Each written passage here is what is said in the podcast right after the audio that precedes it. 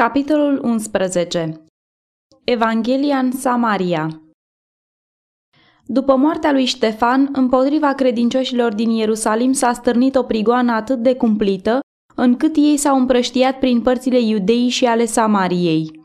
Saul făcea prăpăd în biserică, intra prin case, lua cu sila pe bărbați și pe femei și arunca în temniță. Despre râvra lui în această lucrare nemiloasă, el vorbește astfel mai târziu. Și eu, cei drept, credeam că trebuie să fac multe lucruri împotriva numelui lui Isus din Nazaret. Și așa am și făcut în Ierusalim. Am aruncat în temniță pe mulți sfinți, i-am pedepsit adesea în toate sinagogile și îmi dădeam toată silința ca să-i fac să hulească. În pornirea mea nebună împotriva lor îi prigoneam până și în cetățile străine. Că nu numai Ștefan a suferit moartea se poate vedea din însăși cuvintele lui Saul. Și când erau osândiți la moarte, îmi dădeam și eu votul împotriva lor. Fapte, capitolul 26, cu versetele 9 la 11. În acest moment de primejdie, Nicodim a pășit înainte mărturisindu-și fără teamă credința sa în Mântuitorul răstignit.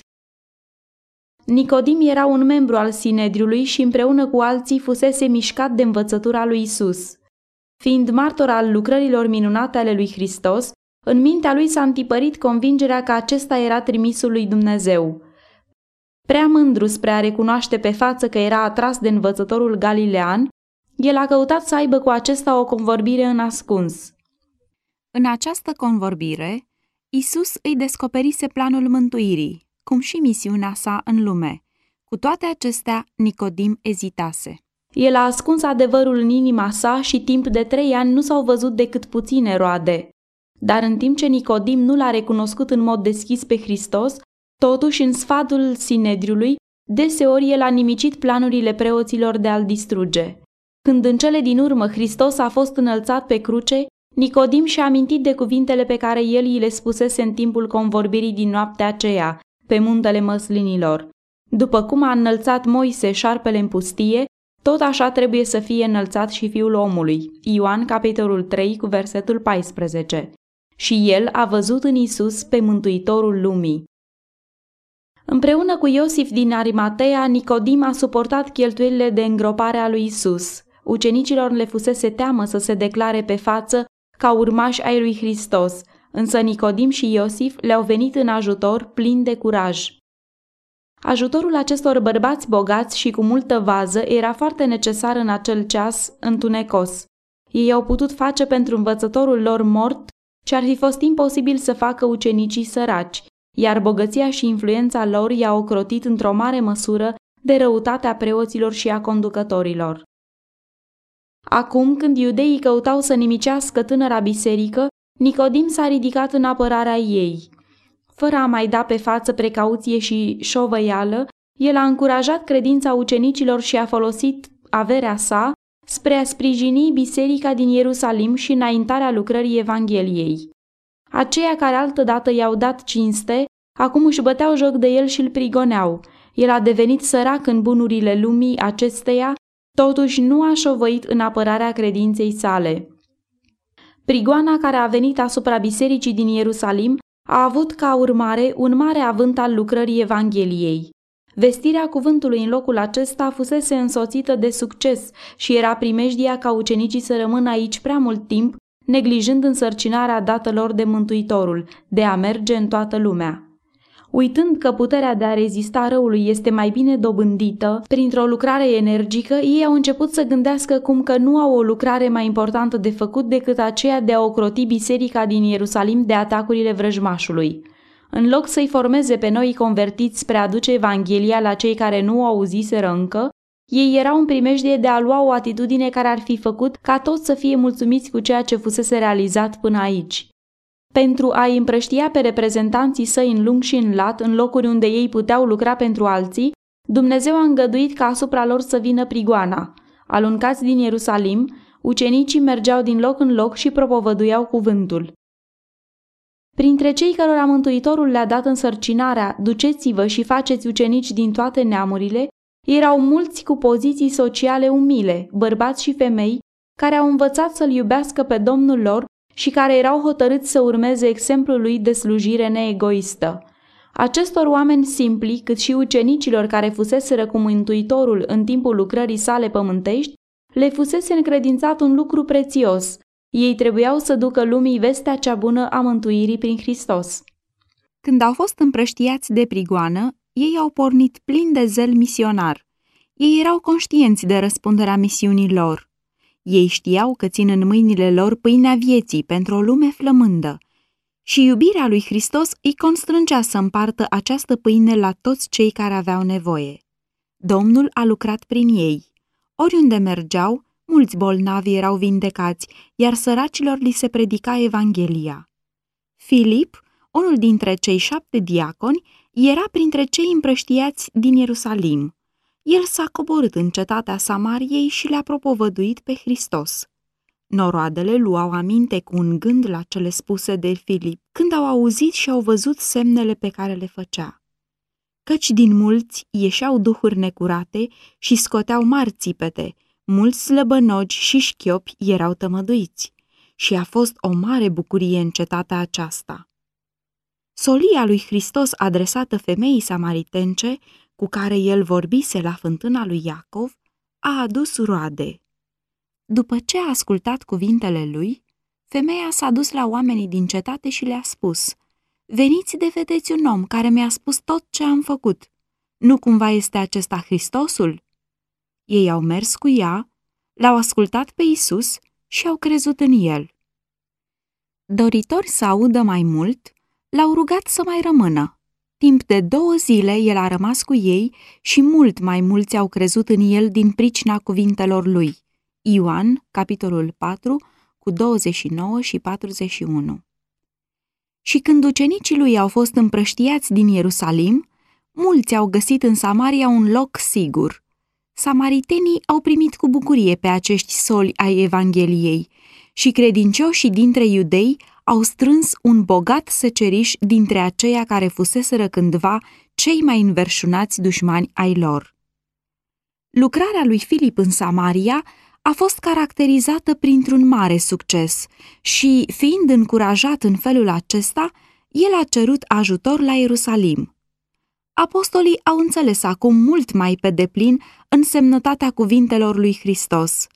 Îmi veți fi martori în Ierusalim, în toată Iudeea, în Samaria și până la marginile pământului. Fapte 1 cu 8 Pe când Filip se afla încă în Samaria, el a fost îndrumat de un sol ceresc să se ducă spre miază zi, pe drumul care pogoară spre Ierusalim la Gaza.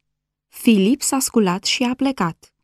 El nu a pus la îndoială chemarea și nici nu a ezitat să asculte, căci el învățase lecția supunerii față de voința lui Dumnezeu.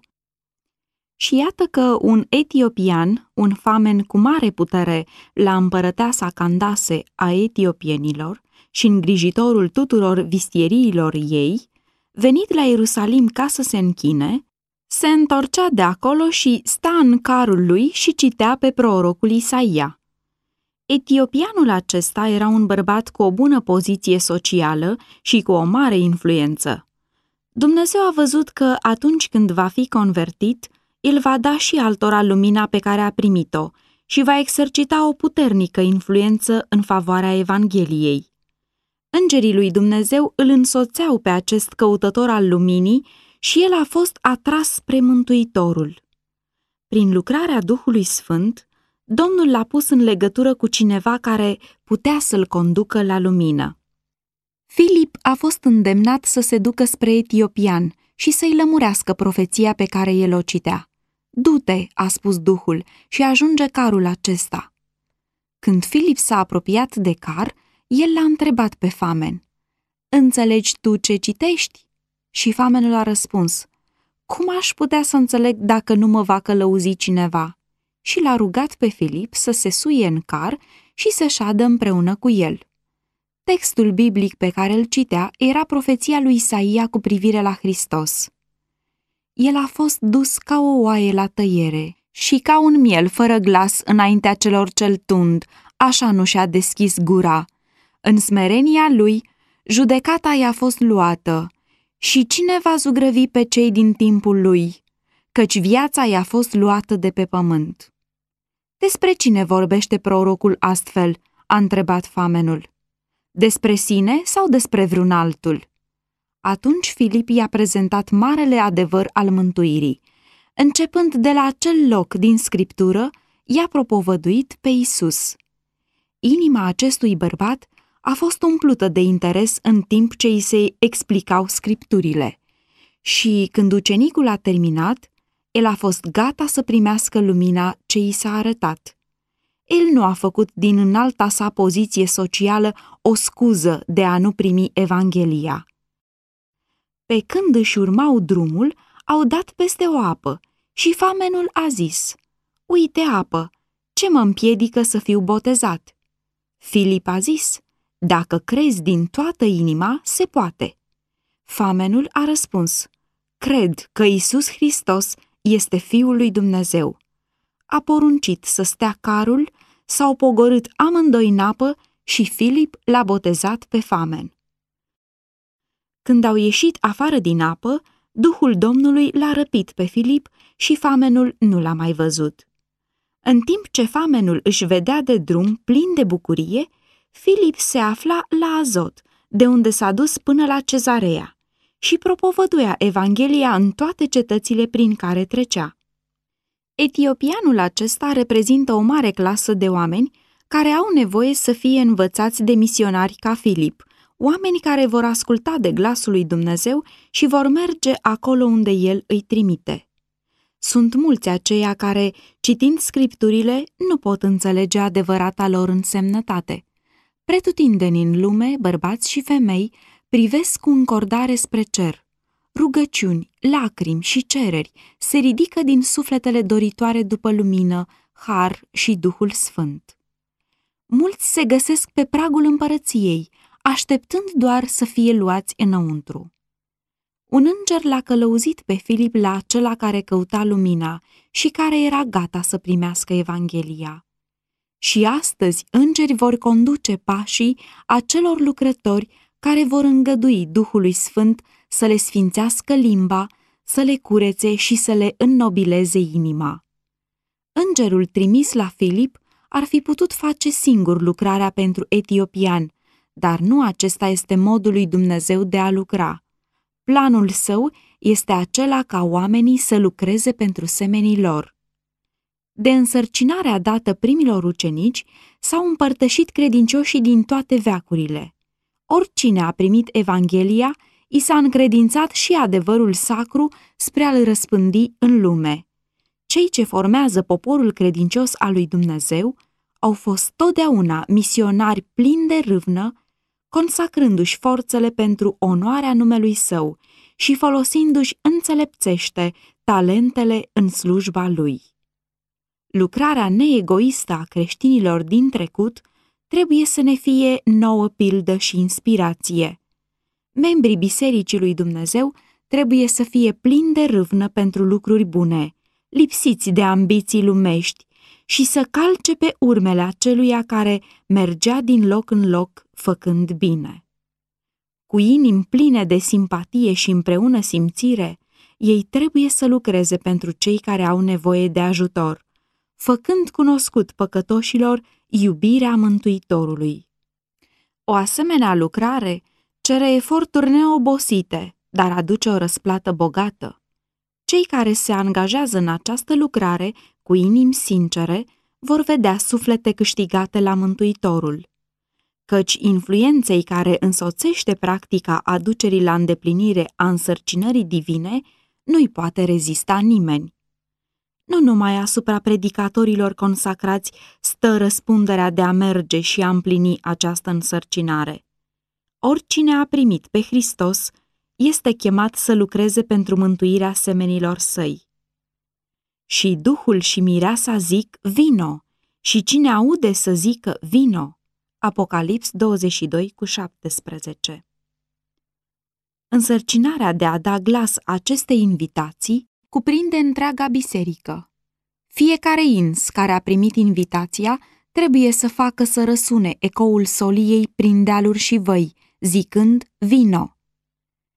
Este o greșeală fatală să-și închipuie cineva că lucrarea de salvare a sufletelor depinde numai de predicatori. Credinciosul umil și consacrat, asupra căruia stăpânul viei a pus o sarcină pentru suflete, trebuie să fie încurajat de aceea asupra cărora Domnul a așezat răspunderi mai mari. Cei care sunt conducători în Biserica lui Dumnezeu trebuie să-și dea seama că însărcinarea Mântuitorului este dată tuturor celor care cred în numele Său.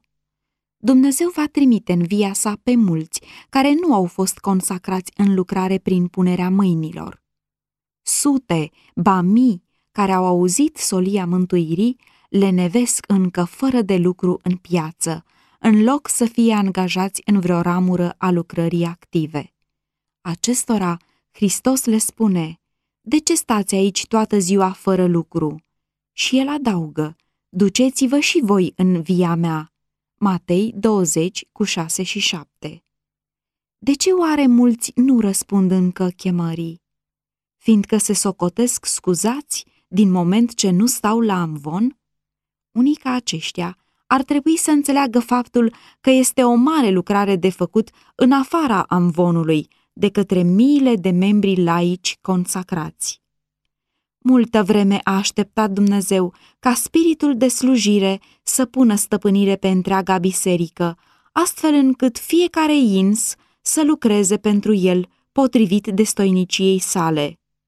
Când membrii bisericii lui Dumnezeu își vor face lucrarea hotărâtă lor în câmpurile ce au atâta nevoie, atât în preajma lor, cât și mai departe, împlinind însărcinarea Evangheliei, atunci lumea întreagă va fi în curând avertizată și Domnul Isus va reveni pe acest pământ cu putere și slavă mare. Evanghelia aceasta a împărăției va fi propovăduită în toată lumea ca să slujească de mărturie tuturor neamurilor. Atunci va veni sfârșitul. Matei 24 cu 14